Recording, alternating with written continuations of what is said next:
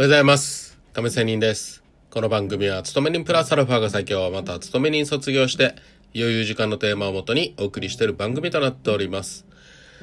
えっ、と、FX の話をしたいと思います。相場のサイクルという話をしたいと思いますが、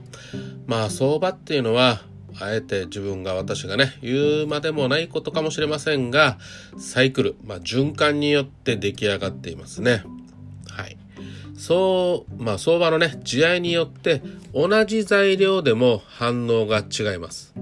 相場が上げのトレンドに入ってると、まあまあどんなに悪い材料が出たとしてもね、まあ下げたとしても一時的で、元々の上げのトレンドに戻しますし、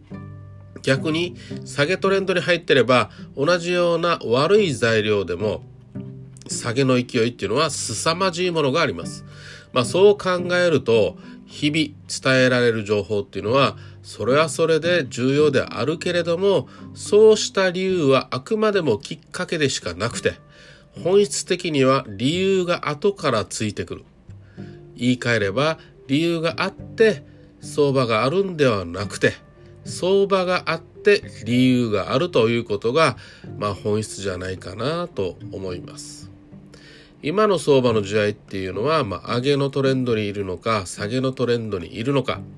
あるいは次の上から下あるいは下から上への転換点を待つねなぎの相場つまりレンジの相場にいるかどうかっていうことを正しく認識することが大事なことだと思います。まあ、相場は未来永劫上げ続けることもなく下げ続けることもまたレンジをずっと続けることもありません。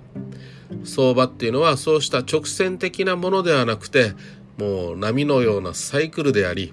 上げと下げの循環を繰り返しながらさらに良い長いスパンのサイクルを形成していると思います。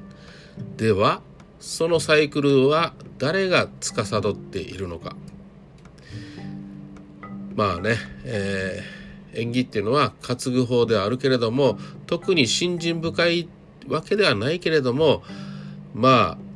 私でもね相場の世界に長く身を置いて感じるのは、まあ、人の、まあ、人知ではね及ばないなんかね神様って信じてないんだけど信じてはいないんですけど神の存在っていうのを、まあ、正直なところどうしても認めざるをね得ないところもあります。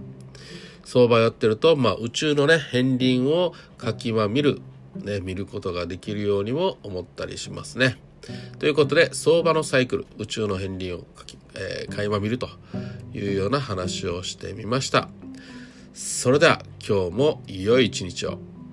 See you!